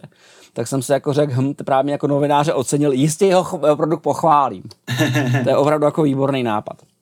No, ergonomie se může stát jako velkým problémem, ovšem eh, další věc jsou jako chyby opravdu už v tom samotném zařízení, ty můžou být všude možně. Já jsem se eh, nevěnoval úplně všemu, můžeš mít chyby v návrhu čipů, chyby v návrhu desek a tak dále. Existuje obrovská teorie, jak to navrhovat. Eh, často se to dělá tak, že se ty obory dokazují, auto, automaticky se ověřují, prostě ty je navrhneš jakoby v počítačovém programu a ten program je tě schopen sám ověřovat, jestli fungují nebo nefungují. Mm. Dělají se prototypy, testuje se to, ale někdy něco uteče. A když někdy něco uteče, tak to bývá výživný. Jako třeba v roce 1994, když utekla eh, chyba FDIV pro Pentium, A tam měli vlastně v té jednotce pro dělení v řádové čárce 1066 buněk, které jakoby napomáhaly správnému dělení. A z těch 1066 buněk jich pět obsahovalo chybu, což způsobovalo, že přibližně statisticky vzato jedno z 9 miliard dělení v řádové čárce by vedlo k početní chybě což e, Intel jako vyhodnotil, jako, že to není až tak velký problém. Bohužel jako na to teda přišel jako matematik, pro který to byl jako velký problém a to, že Intel říká, že to není moc problém, jako nikoho ne, neutě, ne, neuklidnilo, neutěšilo. Takže oni to chtěli, chtěli jako zlevnit, e, jenže problém byl v tom, že vlastně ta chyba v litografii zasáhla 10 modelů procesoru, což je docela hodně. To je dost. A poté, co Intel jako říkal, toto není problém a, a technici, vědci, inženýři, leteční konstruktéři a další na ně křičeli, že toto problém je, e, a potom se začaly právě takový ty klasické vtipy, že jo, Ten, ne, nevím, jestli to znáš prostě, ale e, přijde inženýr Intelu do hospody a objedná si pivo. A e, tak mu barman dá říká 5 dolarů. No a inženýr, inženýr Intelu tam prostě dá 5 dolarovku a říká drobné si nechte. No jasně. No a poté, poté, jako co se jako reputace Intelu jako e, tvůrce při, pro, procesorů pro přibližné výpočty takhle etablovala prostě, tak stáhli ocas prostě a stáhli jako ty procesory z trhu, což je stálo 475 milionů dolarů což v dnešních cenách by bylo asi 743 milionů dolarů. To je docela dost. To je dost, no. Mimochodem v té době byla docela, docela slušná šance, že jsi mohl koupit jako Pentium jako vadný na hraní, kdy ti to jako moc nevadilo a on byl jako docela, docela dobrý. Takže mm-hmm. byli lidi, kteří jako si umyslně pro hraní koupili tohoto vadný Pentium, jedno z těch deseti modelů. Nebyla to jediná chyba. Eh, v roce 1997 se objevila chyba F00F, což je věc, kterou jsme tady zmiňovali. Je to instrukce uh, lock, compare and exchange 8, 8-bit bytes in registered AX, což je taková strašně obskurní instrukce, která nefungovala správně a způsobila zaseknutí systému. A problém byl v tom, že ta instrukce to dělala vždycky nezávisle na režimu procesoru a nezávisle na prioritě. Ty si prostě, jakmile se zamíchal do svého kódu tohoto instrukci, tak si někomu prostě vybrikoval počítač a on ho musel zresetovat a nedalo se s tím dělat vůbec nic. Eh, tenhle ten typ vadný instrukce se nazývá uh, halt, and catch, halt and Catch Fire, podobně jako ten televizní seriál. A je to opravdu jako instrukce, která jako způsobí zaseknutí systému kompletně. Byl to jako veliký průšvih opět, takže se to jako pečovalo a kouká jsem na to, že existují jako celý rozsáhlý, uh, rozsáhlý metodiky, jak se vyhnout té chybě, jak to obejít. Ale je to prostě průser jako vrata. A ty průsery pokračují dál a dál, že máme Meltdown, Spectre a tak dále v poslední době. Eh, není vůbec jednoduchý navrhnout procesory tak, aby byly bezchybný, a jakmile se tam vyhrabe nějaká chyba, tak je to, tak je to často velký průšvih. Je to opravdu, opravdu veliký průšvih. Mm-hmm. Věřím tomu, že to Intel nedělá dobrovolně, pán Bůh ví, jako, kolik tam má jako backdoorů, který tam mají nedobrovolně, ale Uh, ale jakmile uděláš chybu na začátku a dostaneš až do litografie, tak ty ceny za stažení těch procesorů jsou enormní. Potom máme další problémy, které jsou označeny jako hardwareové problémy. Co to znamená? Jsou to problémy, které se týkají selhávání těch fyzických věcí v tom zařízení. Což se typicky týká tlaku nebo teploty. Často se to objevuje v zařízeních, které operují s něčím atypickým. Není to třeba jako kalkulačka nebo počítač, ale jsou třeba 3D tiskárny nebo lisy, nebo ty mašiny na expresu a tak dále. Teorie, e, konstrukce jasná, prostě víš, jak na to vezmeš prostě kapsly, strčíš ji někam, prostě zam, e, natlakuješ prostě vodu, narveš ji tam pod tlakem a tak dále. Jenomže v praxi to vede k celé řadě fyzikálních potíží. Protože fyzika je mrcha, prostě nebude fungovat tak, jak chceš ty, jenom protože máš dobrý nápad. Třída sama o sobě jsou drony. Třída sama o sobě, která se jako hodně kazila, eh, jsou drony typu robot Dragonfly z roku 2012. Jako navrhli takovou jako mechanickou vášku a bylo to hrozně hezky. Jenomže pak se ukázalo, že mají problémy s křídly, mají problémy s převody, mají problémy se servy, s přehříváním čipů, protože to musí udělat malý prostě vedle těch motorů, tak jsem to přehříval celý. V podstatě se vším v tom dronu měli nějaký fyzikální problém. To, co vypadá jako skvělý nápad na papíře, ještě neznamená, že bude opravdu reálně fungovat. Mm-hmm. Potom jsou tam další věci. I když nakrásně vyřešíš tu věc po fyzikální stránce, to znamená, jako, že zařídíš, aby ti ta věc třeba lítala prostě, anebo aby ti to jako tlačilo rozhavený plast prostě pod určitou rychlostí a neucpávalo ti to trysku, tak se může ukázat, že to řešení vyžaduje něco exotického, třeba nějaký zvláštní materiály nebo atypické technologie, a i když tu technologii třeba máš prostě a víš, že se to udělat dá, tak pořád to jako nemusí být možný vyrábět na masově dostupných strojích. V okamžiku, jako se řekne, že budeš používat jako titanovou konstrukci, prostě, tak najednou zjistíš, že jako obrábět titan jako umí málo kdo, prostě, a nikdo ti jako nebude vyrábět linku prostě na, na titanový díly, prostě, ten nemá, nemá smysl. Mm-hmm. Nebo můžeš narazit na ten samý problém, který měl Bebič na začátku, že prostě vyžaduješ příliš vysoké tolerance. Že prostě, mm. aby to mhm. zařízení jako fungovalo, potřebuješ mít přesnosti, které nejsou schopný ty výrobci reálně dosáhnout. A tady už se dostáváme do toho bodu, kdy potřebuješ toho konzultanta, který jako řekne, co se dá udělat a co se nedá udělat. Yeah. Hodně se to týká čipů problémů s litografií, protože ty různé litografické procesy mají různé vlastnosti a vyžadují třeba konstrukci hradel určitým způsobem. A to ty musíš vědět prostě, jinak prostě máš smůlu, jinak to prostě nevyrobíš. Takže na tohle to potřebuješ rozsáhlý konzultace s odborníky na, na, na tu výrobu a zároveň i s výrobci. A do toho už se nám začíná vkrát jeden průšvih, o kterém se budeme bavit dál, a to ten, že vlastně vyzrazuješ svoje tajemství.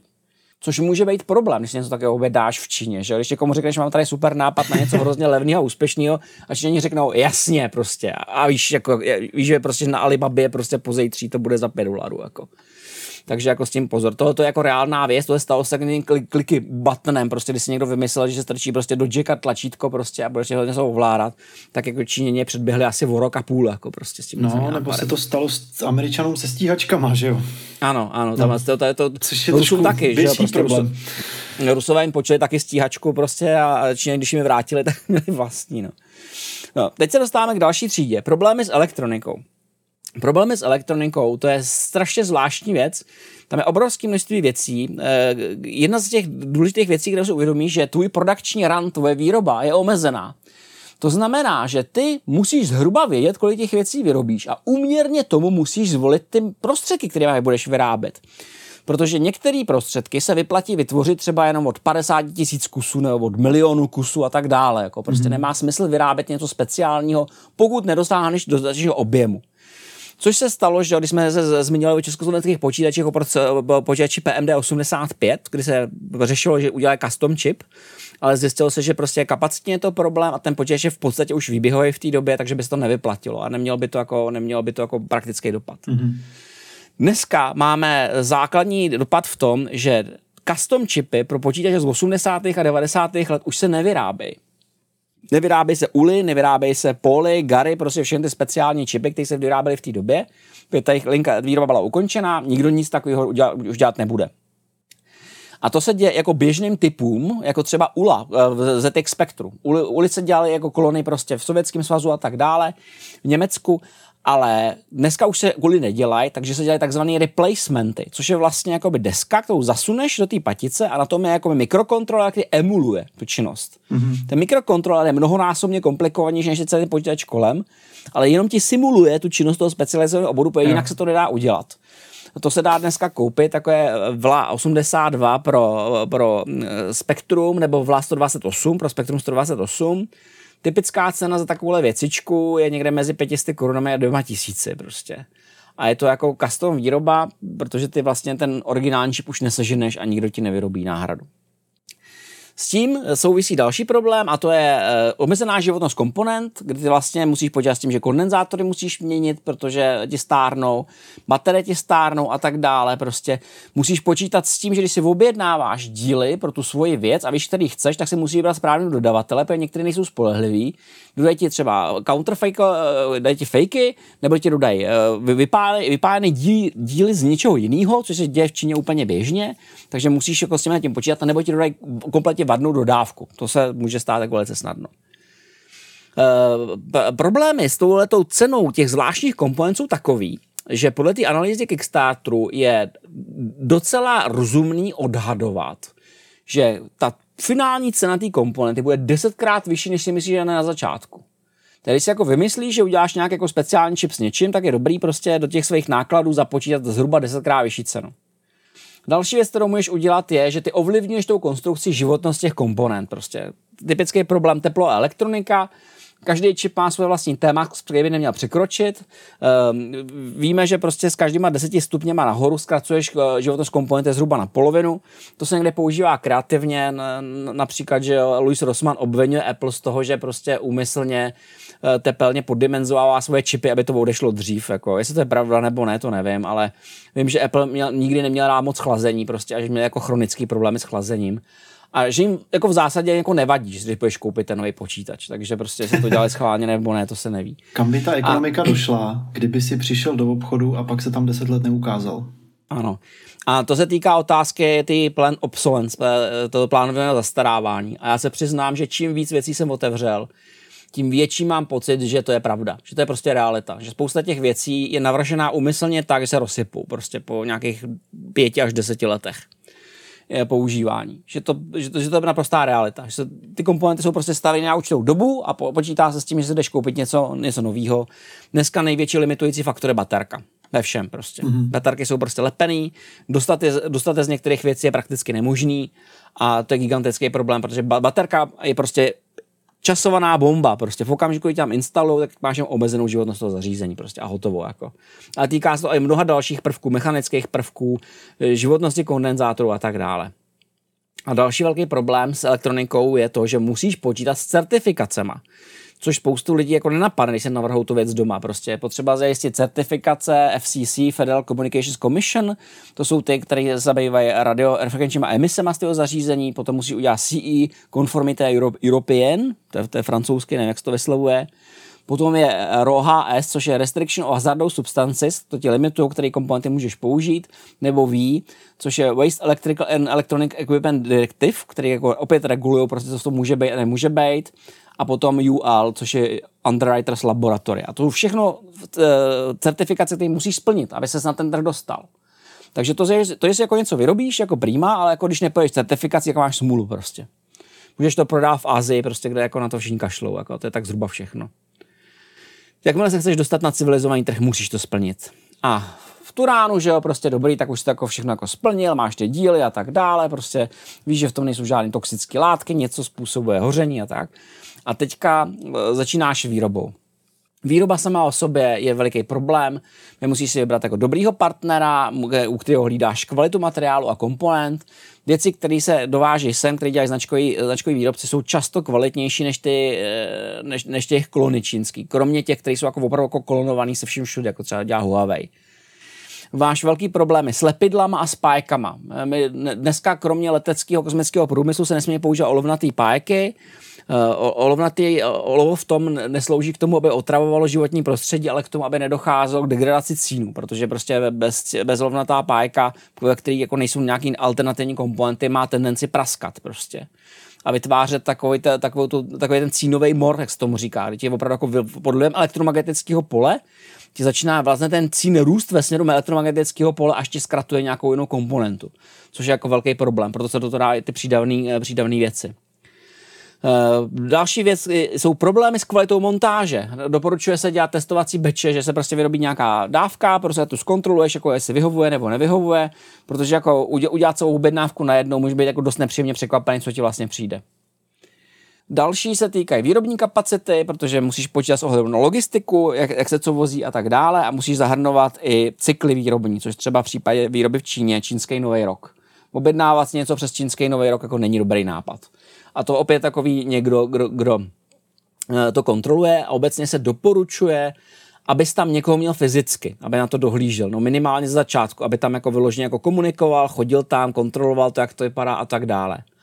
A potom tam samozřejmě máš ten problém, že v okamžiku, kdy ti někdo jiný vyrábí ty věci, tak je s velkou pravděpodobností skopíruje.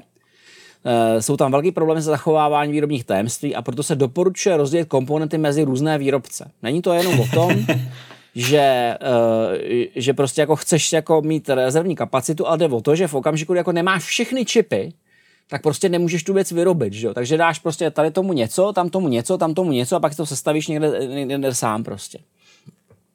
Což jako snižuje pravděpodobnost, že ti to jako okolonou rychle. No, ono jako by těžko nedat eh, jim to výrobní tajemství, když jim musíš říct, co po nich chceš, aby to vyrobili, že jo? Ano, ano, Ale... to je ten, ten základní problém. Ale dneska vlastně po tom, co ta pandemie uh, se vlastně zasekla Čína a úplně se jako uzavřela, tak spousta lidí, spousta korporací začalo mít problémy s dodávkama, tak eh, teď se snaží mít i výrobu v nějaký jiný zemi poblíž Číny, protože zase Čína je jako už dneska jako velký trh, který chceš na něm být a ideálně to mít už vyrobený pro něj. Takže možná se to tím nějak jako bude dát řešit, ale těžko říct. No. No pravda je, že, že my jsme jako civilizace měli vždycky na výběr, že buď to budeme dělat věci jako robustně, anebo budeme dělat jako s ohledem na cenu. A vždycky jsme si vybrali cenu. Hmm. Což je prostě chyba a projevilo se to už třeba v okamžiku, kdy Western Digitalu vytopili, vytopili ty fabriky v Tajsku, ty záplavy. Hmm. V okamžiku, jako kdy máš jednom údolí uh, 80% výroby motorů pro harddisky, tak máš jako problém, když se ti tím údolím prožene voda. Takže já často říkám, jako, že to, že žijeme ve společnosti, kde si můžeš zajít do každého kšeftu a koupit si tam levně elektroniku, je jenom iluze. Hmm. My to děláme díky tomu, že prostě jsme o, snížili, snížili jsme uh, cenu, ale zároveň jsme zvýšili riziko, že to skolabuje v nějakém takovém případě, který jako nastal podobně jako teďka. Teďka jako hmm. jako, ten kolaps jako není kdo ví jaký, ale vím, že je. Už jsem jako slyšel zprávy, že prostě některé firmy u nás mají problémy zajistit si komponenty, protože je těžké sem dostat. No. A protože je snížená, snížená výroba v Číně, takže prostě dostat sem jako nižší množství komponent je problém. A když jako nejsiš ten tier jedna výrobce, který jako zajišťuje ty obrovský obraty, ale jsi prostě nějaký, nějaká malá firma, která se třeba jen deseti tisíc těch komponent, jako, tak prostě nikoho nezajímá. Nemá žádnou prostě, prioritu, no. Nemá žádnou prioritu mm. prostě. Posledně jsme se věnovali softwarovým problémům, ty se týkají vývoje hardwareu taky, protože, jak jsem říkal, řada výrobců hardwareu software ignoruje. To se týkalo nejenom jako těch českých výrobců prostě, ale jde o to, že eh, tím, že se nezajímají o software, si navrhují ten hardware sami pro sebe a nepodporují tvůrce softwaru. Nedávají jim vývojové nástroje, eh, nebo se rozhodnou, že se budou dělat in-house vývoj softwaru, což jako vždycky jako špatná myšlenka. Jako vždycky je eh, špatná myšlenka říct si, my si to uděláme sami, prostě nebudeme podporovat jako vnější vývojáře. Žádný výrobce nedokáže zajistit dostatek softwaru, to prostě nejde nebo si tam něco zjednodušej, nebo udělají eh, podle svého, což jsou atypické implementace standardů. Třeba jestli místo Bluetoothu v jeho plný jako standardní podobě udělají nějaký subset, prostě to by to stačí pro to tvý použití a nechceš prostě platit eh, peníze licenční poplatky, nebo nechceš to dělat složitě. Nebo uděláš třeba to, že to svý zařízení navrhneš, ale nedovolíš mu e, diagnostiku. To znamená, že software nemůže přistupovat k datům o kalibraci, nemůže se resetovat, nemůže číst systémový data a tak dále. Takže ten vývojář má prostě problémy zjistit, co se vlastně děje s tím zařízením, a nebo ho nepodporuješ tak, že mu nedáš eh, hardwareovou úroveň pro podporu bezpečnosti. Protože vlastně na to, aby fungovala bezpečnost nějakého zařízení, tak za prvé je to otázka softwaru, aby byl eh, bezvadný, ale za druhé se musí o něco opřít, což jsou takové ty trusty platform eh, komponenty, které ti dovolují prostě identifikovat jednoznačně počítač nebo dovolí ti prostě zamknout firmware proti přepsání a vyžadovat autentifikaci softwaru, aby jako něco změnili a tak dále prostě tohle jako můžeš vynechat a spousta těch levných výrobců to vynechává, protože proč by se s tím lámali hlavu, že? a pak ta bezpečnost vypadá, jak vypadá prostě. A samozřejmě další věc, která ti může nastat, je, že prostě nedovolíš uh, nikomu updateovat. Takže prostě ten softwarář tě je jako schopen udělat záplatu a tvý zařízení se nedá updateovat. Nebo přesným opakem je, že se dá updateovat cokoliv jakkoliv, což byl právě zdroj těch bugů, jestli si pamatuješ, jak vznikaly, vznikaly, eh, vznikaly malvéry pro řadiče USB disků. Ten bad USB se to jmenovalo. Prostě bylo to kompletně otevřený a v okamžiku, když vyrábíš tohle zařízení takhle bezmyšlenkovitě, tak eh, se nemůžeš divit, že to prostě není, není spolehlivý. Eh, potom další problém, který nastává, je komunikace s výrobcem, co se týká částečně výroby. Eh, to je velmi specifický problém dneska, kdy se prakticky všechno outsourcuje, kdy si jako nikdo nic nevyrábí. Eh, musíš za prvé hodnotit spolehlivost těch partnerů, musíš zvažovat i takové věci, jako že tím, že jsou na druhé straně světa, tak oni jako mají, jsou posunutý v té životní fázi. Takže spousta těch lidí říká, že denně zvládneš jeden mil tam a zpátky, prostě více nezvládne, protože prostě jsou jako v jiném čase. Eh, navíc v mnoha případech, se plánuje, eh, někdo rozlišuje dny jako dny a někdo jako pracovní dny, což jako může být veliký problém, protože potom jako ti, se ti něco může spoždit, protože to počítá v jiných dnech. Musíš si dát pozor na svátky, a musíš, eh, musíš mít tam ideálně někoho, kdo je na místě, prostě zná místní jazyk, zná místní kulturu, má zkušenosti s výrobou a potřebuješ ho platit minimálně na začátku produkce. Minimálně to. No, tohle je přesně věc, na kterou jsme narazili i se softwarem. Když chceš publikovat mobilní hru v Číně, tak potřebuješ nutně Číňana, který umí udat eh, který umí udat eh, agresivní tón komunikace. Ano. A pak se říká prostě, pokud není možné zajistit ty věci jiným způsobem, tak je potřeba mít alespoň pevně stanovený harmonogram komunikací, aby se jako komunikovalo pravidelně, aby to jako fungovalo protože nechat to volno běh jako znamená naběhnout si na problém. Mm-hmm.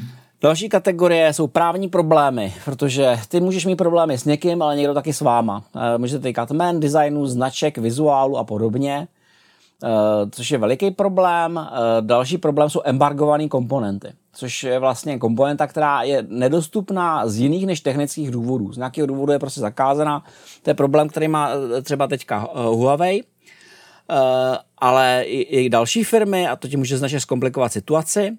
A vždycky se doporučuje počítat s takovými problémy předem, mít rezervované prostředky, mít, mít um, zajištěný právní zastoupení a hlavně dělat předem průzkum, zda nedojde k nějakému konfliktu s patentama a podobně.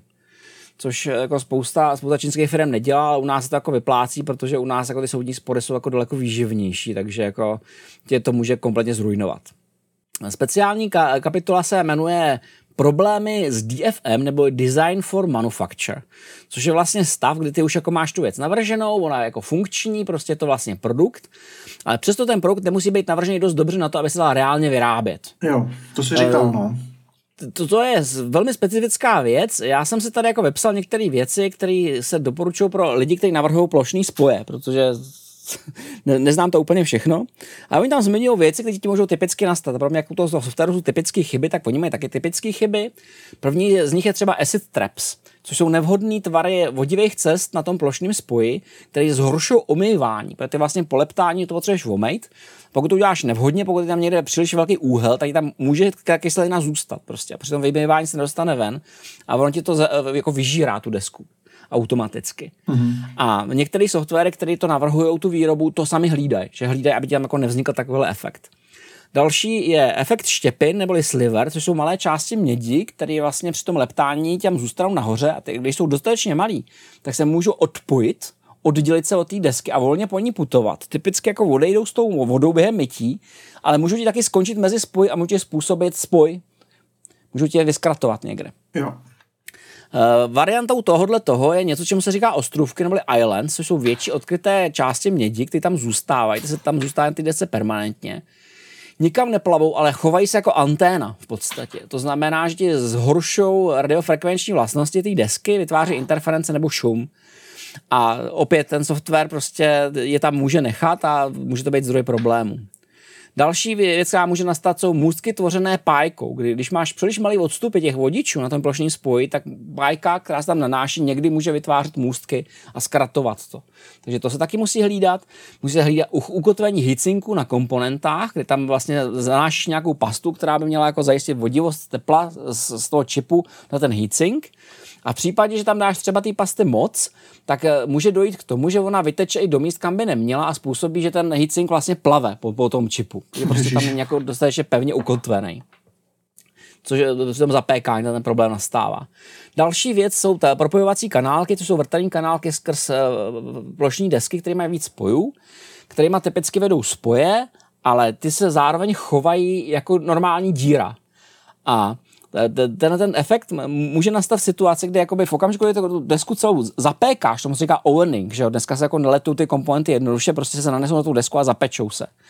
A když je takhle jako zapékáš a máš blízko nějakému spoji takovouhle díru, tak se může stát, že ten cín ti zateče do ní. Takže ne, u toho spoje nemáš dotek cínu a může ti vytvořit jakoby nefunkční spoj. Takže to, to, to, je, to měl hlídat software, který ti prostě hlídá, aby jako díry neměl příliš blízko mm. těm pájeným bodům.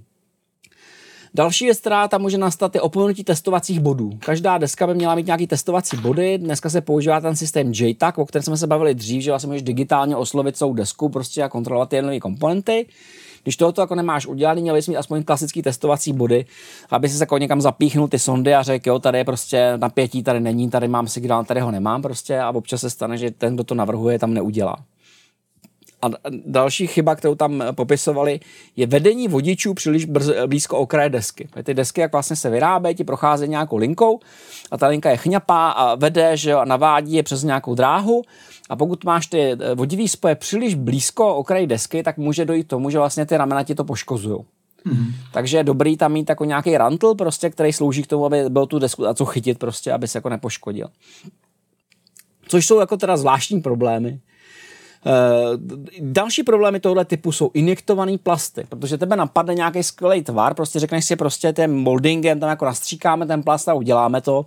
A odborník řekne, ne, ne, ne, to se nedá vyrobit, prostě takhle to udělat nemůžeme, musíme to rozdělit na dvě nebo něco podobného. Uh, potom některý, ně, něk, v některých případech se nedá řezat správně. Když používáš třeba počítačem řízený řezání, tak je, máš velký problém udělat ostrý vnitřní rohy u vnitřních tvarů protože jo. typický řezání se dělá vlastně formou vrtání pomocí speciálního nástroje a někdy se prostě nedají ty vnitřní tvary udělat přesně. Takže když na to spolejháš, tak můžeš mít smůlu.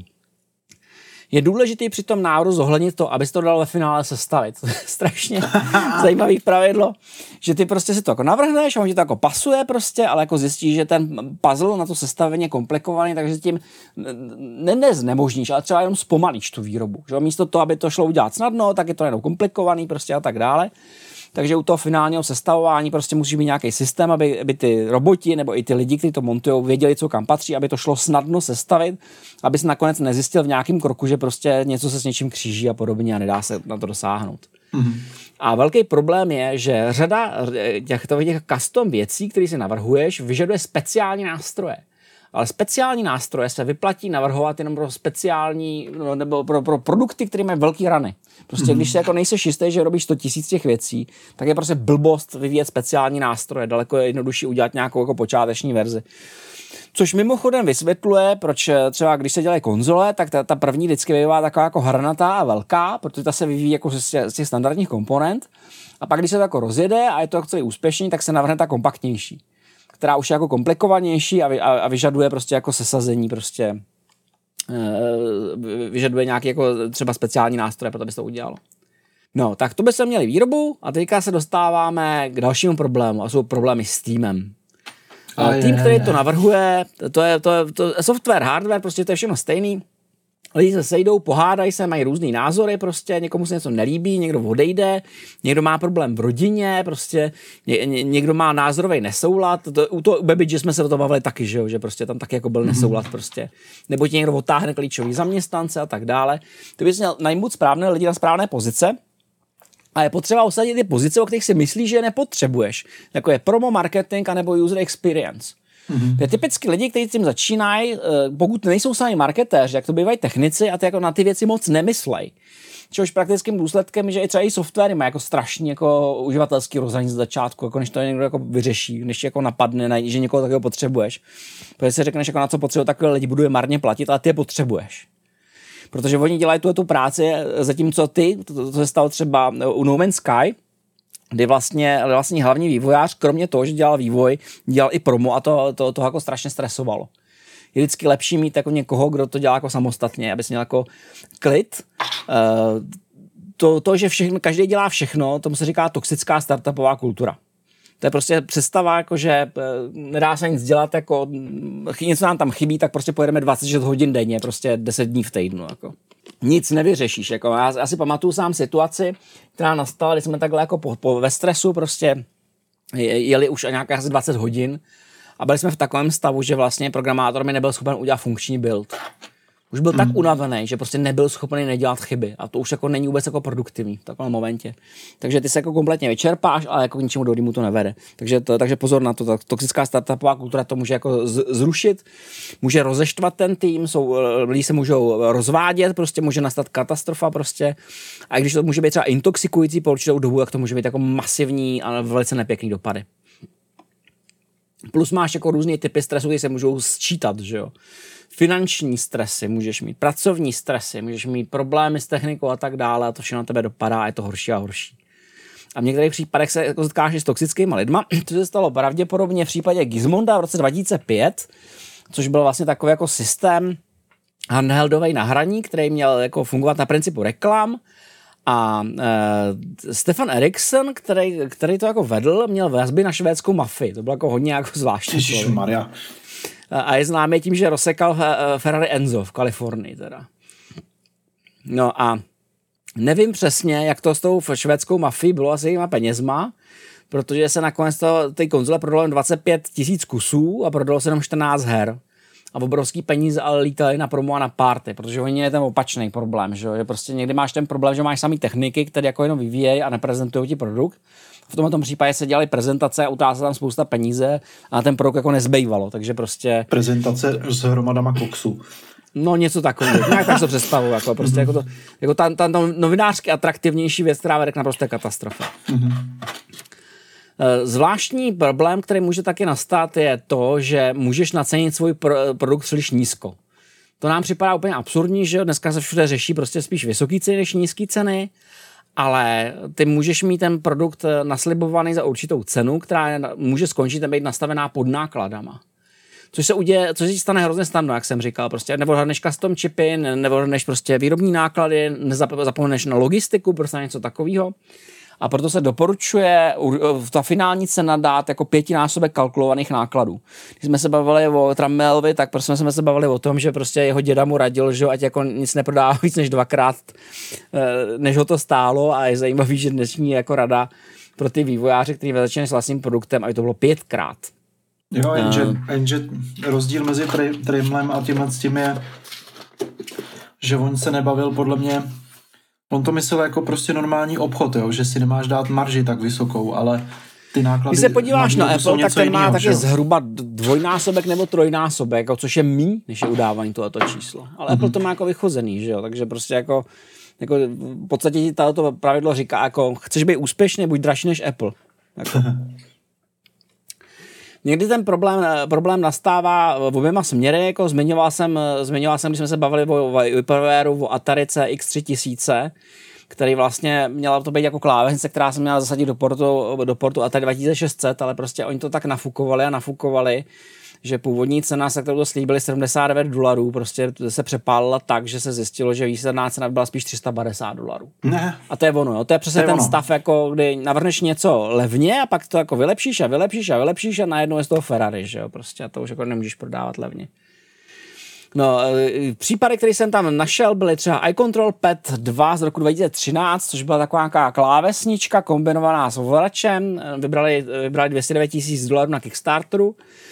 A potom jako zjistili, že zapomněli na podsvícení, takže museli ten design celý předělat a najednou jako zjistili, že jim to vůbec jako cenově nevychází. Že se nemají šanci jako dostat ty původní ceny, takže ten projekt jako celý zrušili. E, jiný příklad, o kterém jsme se taky bavili, o Tramelovi, byl Texas Instruments 994A z roku 1981, který byl tak drahý, že ho Texas Instruments prodával pod náklady. A Tramel to zjistil a ještě snížil cenu svých produktů, aby jako kompletně podříznul a tím jako zničil počítačovou divizi Texas Instruments.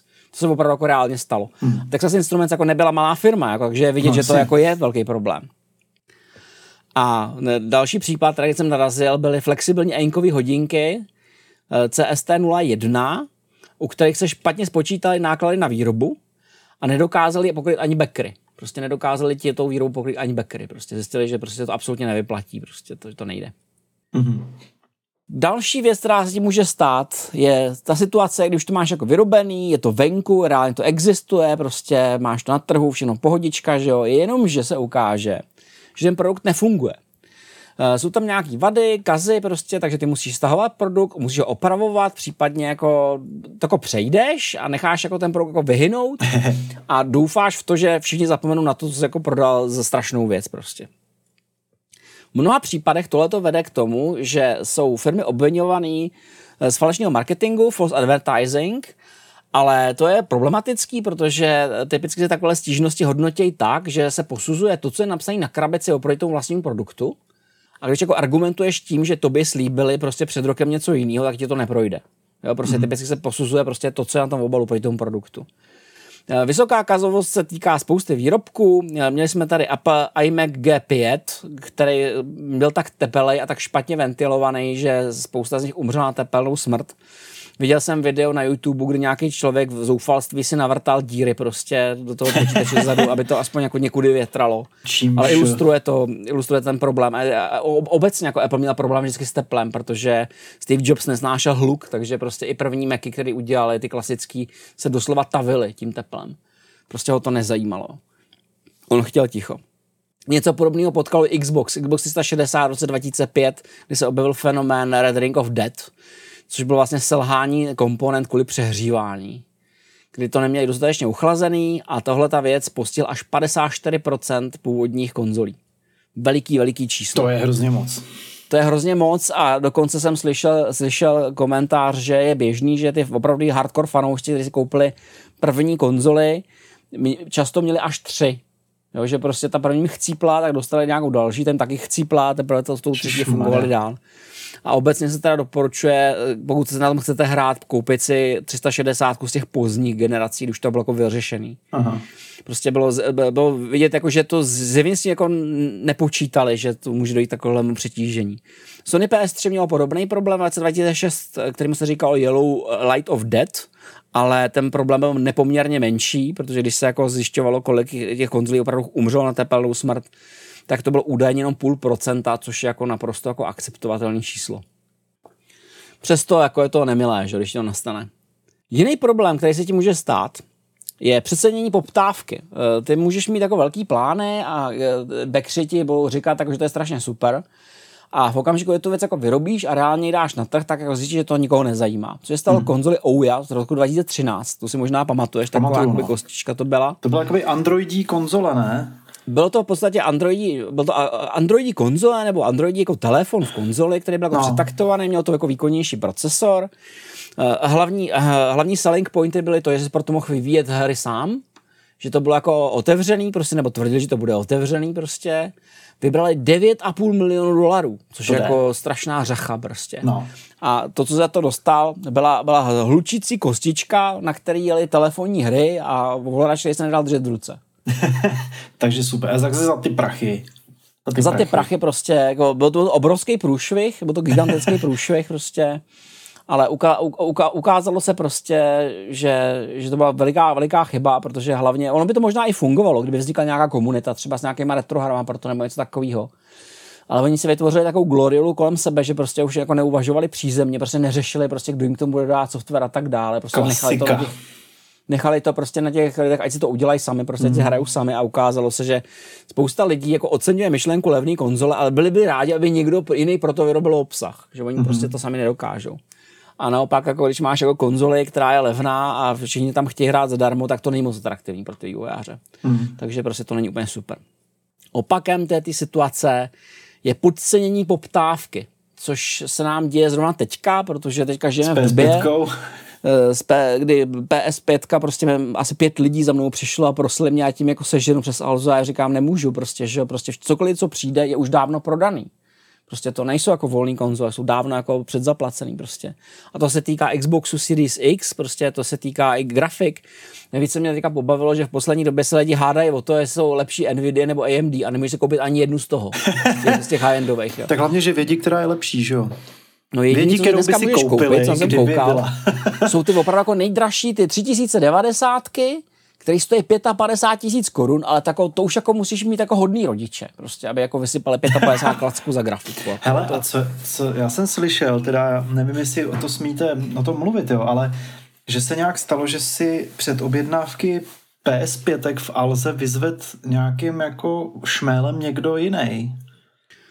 Uh, o tomhle tom já nevím, ale vím, že lidi masově dělali to, že se předobjednávali konzole jenom, aby je prodali. No jasně. Já no. jsem o tom psal i úvahu na PC Tuning, kdy jsem jako, můžete si ka- každý otevřít Aukura a podívat se prostě. Jako mě se tam podařilo No, najít jasně. hodního pána, který konzoli v, v nákupní ceně 13 tisíc nabízel za 50. Jo, Páďo jsem taky viděl, no. Jo, to Ten jsou prostě, první den, kdy to vyšlo. Ano, to jsou prostě ty lidi, kteří prostě si jako jdou, vezmu si spacák a jdou do fronty, že no, prostě hmm. jdou a předobjednají si to, protože vědí, to někomu střelej. A pokud to jako dělají opakovaně, jak se dopouští nedovoleného podnikání prostě a, a, jsou to jako obecně jako pochybní lidé prostě a tak dále. Ale nejhorší na tom to, že talent ten jev často nenastává proto, že by jako ty firmy se nesnažily je vyrábět. Někdy to nastává proto, že jsou přetíženy ty kapacity na výrobu litografie, protože dneska, dneska litografie ty kvality umí, umí vyrábět jenom pár firm, že TSMC a tak dále, prostě mm-hmm. některé takové firmy to dokážou. Ty jsou často předzaplaceny někým, kdo má peníze, třeba Applem. Prostě Apple přijde, řekne dobrý den, že jo, koupíme si tady kapacitu. Prostě to, to, co dělají ty, jako ty překupníci v malém, on dělá ve velkým, že jo, prostě jako vykoupí si prostě kapacitu. Ale ty ostatní to jako vyrábějí a snaží se saturovat, snaží se saturovat trh nějak rovnoměrně a ono to jako nejde, protože i když toho vyrábí hodně, tak ta poptávka je mnohem větší. Hmm. Tam vlastně dochází k tomu, že uvedeš konzoli na trh a dochází k rázu té poptávky, že jo, najednou to všichni chtějí. A speciálně teďka v, v období koronaviru všichni sedějí doma, že jo, prostě koukají, koukají na televizi a říkají si, že to byl docela dobrý nápad, že jo. Navíc ta cena nevypadá tak šíleně, že jo, 13 000 korun to by šlo, jako. No jo, a za 13 000 korun prostě neseženeš protože jako předobjednávky byly, pokud, jsem, pokud, pokud o tom vím, zmizely ve všech shopech prostě na celém světě zhruba do 15 minut. Ty krása. A uh, oni se na tom podělí i boti, že to nakupují boti, že to no, vlastně. jako prostě masové nakupují boti prostě a tak dále. A popravdě řečeno, uh, když si to někdo nakoupí tím tím způsobem, tak pokud to, on, ti, on ti dá ten produkt peníze, tak ty ho nemůžeš diskriminovat. Jo, pokud jako předem vyloženě jako neřekneš, že prostě prodáš třeba jenom jednu konzoli prostě na jedno uživatelský ID, pokud to nemáš jako předem v podmínkách a on si jich koupí pět a ty peníze ti vážně pošle, tak ty mu musíš dát. No jasně. Protože by to byla diskriminace zákazníka. Prostě. A hlavně víš prd, jestli to je nějaký bot, nebo jestli to je nějaký člověk, který prostě to kupuje ano, ano, svým ano. kámičům, že jo, protože nějak si mají levnější poštovní nebo něco. To prostě jo, to může být něco takového. Prostě pointa no. je v no. tom, že, že tahle situace může nastat a v tom okamžiku jsme to fakt jako podcenili. Prostě jak přišlo prostě to, no, nový herní vybavení, tak prostě všichni to podcenili a nebo zmizelo všechno, kompletně všechno. Hmm. Takže jako debaty o tom, které grafiky jsou lepší, které konzole jsou lepší, to je úplně jedno, nejsou žádný prostě a bude jako trvat dobu, ne, než, než, než, ta výroba to dokáže jako reálně pokrejt. Musíš si koupit meka. No, no můžeš si koupit meka. Dobře. No a pak teda ještě speciálně eh, tebe eh, se týká množina takzvaných sběratelských problémů, ano, Ano. Nebo nejenom tebe, ale to je taková, taková odezva těch hardwareových omylů, protože vlastně všechno, co bylo ošizeno na počátku, se ti vrátí jako bumerang na konci. Prostě pro tebe jako pro sběratele je, je velká katastrofa to, že prostě když se používají nekvalitnější levní kondenzátory, tak je musíš měnit prostě. Mm-hmm. Když ti někdo napájí baterku do, dovnitř do stroje, musíš ji měnit. A musím teda říct, že v některých případech poznat, co je baterka, je docela složitý. Protože některé ty baterky byly jako přiletované na desku a vypadá jako, vypadá jako kondenzátor. Aha. Prostě je to takový jako váleček, vypadá jako kondenzátor a ty musíš vědět, na co se koukáš prostě. Jak máš jako fakt problém. Uh, musel jsem nechat odborně vypreparovat z několika telefonů baterky jejich, protože nevíš, jak do toho vlíst. Mm-hmm. To neumíš otevřít. Jako. A vzít si jako standardní nástroje, začít to nahřívat a páčit, jako je dobrá cesta jako do průseru. Když otevíráš něco, co nevíš, jak je udělaný. To je obrovský problém, jo? takže prostě jsem to jako byl vystavený tomu, že opravdu poprvé jsme platili za rozebrání, čo? Mm-hmm. Aby z toho byla vypreparovaná baterka. Když necháš baterku, třeba litium polymerovou baterku v telefonu, tak ona začne časem bobtnat. A ten plyn, který v ní vzniká, má obrovský tlak, takže ti rozdrtí displej zevnitř. No, On to začne tlačit proti displeji z jedné strany a proti, proti zádům z druhé strany. A pokud je to udělané jako mizerně ten telefon, tak on ho otevře. Prostě normálně se jako rozpáře ten telefon, prostě a otevře se. Což je ten lepší že příklad. Takže ti hřeznou baterky z telefonu, když to řeknu blbě. Vy, vy, vyhřezne ti telefon. No. To je překvapivě ten lepší případ, že to aspoň jako otevře sám prostě, ale ten horší případ je, že prostě pouzdr udrží, ale display ne, takže on ti ho mm. rozdrtí zevnitř prostě. Ty krásko. Což jsem taky viděl a je to teda jako strašný. Tohle to prostě musíš řešit. Musíš řešit obecné problémy s čipy, protože když chceš mít něco funkčního a jsou v tom nějaký speciální čipy, tak máš smůlu. Prostě třeba Sharpie MZ800 obsahují čip GDG, což je vlastně jako grafická karta a ten se dá získat jediným způsobem, z jiného Sharpu. Prostě jinak to nejde. Aha. Prostě jakmile tě ta, ta věc chcípne, tak máš smůlu, prostě Aha. to je konec. A potom jsou tak gigantický problémy s plasty, jak jsem zmiňoval. To prostě říkal, no. všechny, všechny notebooky se rozlomějí, ale oni se drolej jiný plasty, jako třeba jako sovětský plasty, jsou mimořádně špatný, protože se vylučují, to je zřejmě nějaký, kompo, nějaký kompozit něčeho s něčím a oni se začnou vylučovat jako olej na toho komponentu a ten zbytek začne připomínat jako takovou tu křehkou čokoládu, víš Ježiši co prostě. Kriste. Mhm. Že to jako jenom strčí, on se to začne jako celý drolit prostě, takže jako on často se mluví o tom, že plasty jsou bo- nebezpečí prostě pro přírodu. Já když jak pozoruju, jak degradují rychle, prostě jako v, jako v domácích podmínkách, tak si myslím, že je vysoká, vysoko, vysoká pravděpodobnost, že s výjimkou některých vyloženě trvanlivých nepřežijou 300 let prostě. Když se dostanou ven, prostě to nedají, prostě se nakonec rozpadnou a ně, někdo je sežere, jako.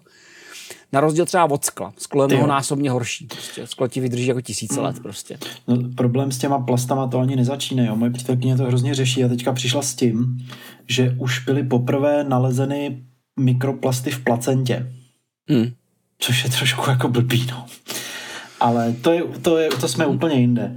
To, to, to jsme úplně jinde. Já vám prostě říkám, jako když se na to dívám, tak vím, že ten materiál je dost nestabilní. Hmm. Jakože je možný, že, že jeho stabilita prostě v přírodě bude blízká, já nevím, třeba vodolnému dřevu, něčemu takovému prostě. Podobnému materiálu. Doufejme, bych řekl.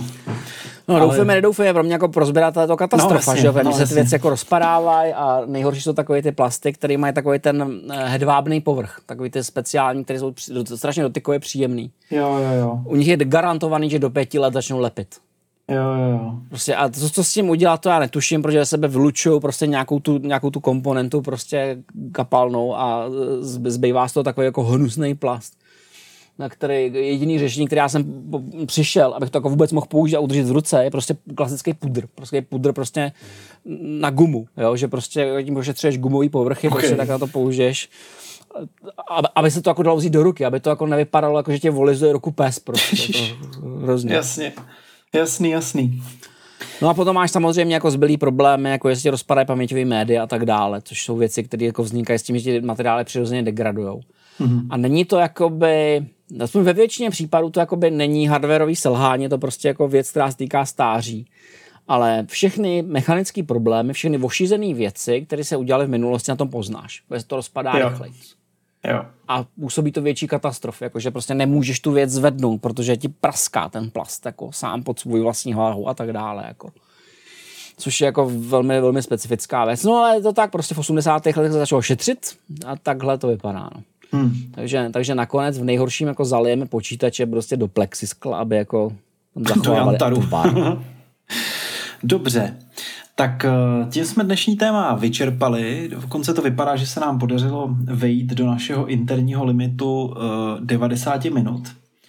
Eh, Já ti eh, moc děkuju, Michale, za to, že jsi to připravil, za tady to zajímavý téma. Díky moc.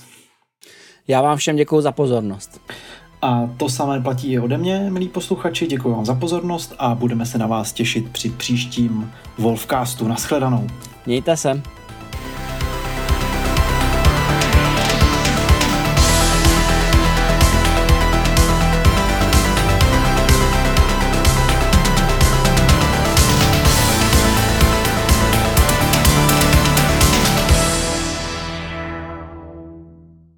Nahrávání podcastu Retronation a tvorbu dalšího obsahu můžete podpořit na retronation.cz.